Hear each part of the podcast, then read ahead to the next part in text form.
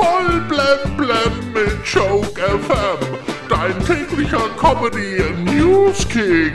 Heute im Studio. Leo, hello! Die Beteiligten bei den Ampel-Koalitionsverhandlungen, die wollen in der nächsten Woche schon fertig sein und dann den Koalitionsvertrag vorlegen. Das ist auch gut. Dann haben doch alle noch genug Zeit, um Weihnachtsgeschenke für alle anderen zu kaufen.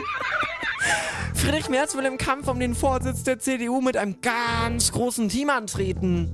Und in der CDU, da bereut man mittlerweile, dass man ihn nicht schon beim letzten Mal zum Vorsitzenden gemacht hat. Dann wäre man jetzt schon einen Schritt weiter.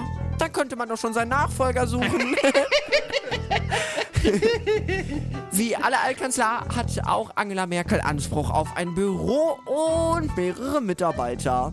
Beim Bundestag hat sie jetzt fast doppelt so viele Stellen beantragt, als eigentlich vorgesehen sind.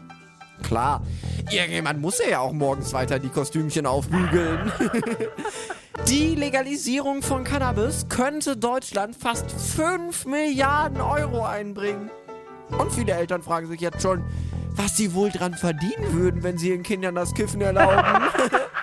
Bayerns Ministerpräsident Markus Söder denkt jetzt über eine Impfpflicht für Fußballprofis nach. Das wäre doch auch dringend nötig. Fußballer sind doch auch absolut systemrelevant. Viele deutsche Athleten waren übrigens in Tokio mental nicht voll da. Damit das aber nicht wieder passiert, da will der Deutsche Olympische Sportbund nächstes Mal Deadlifty Soest als Mental Coach mitnehmen.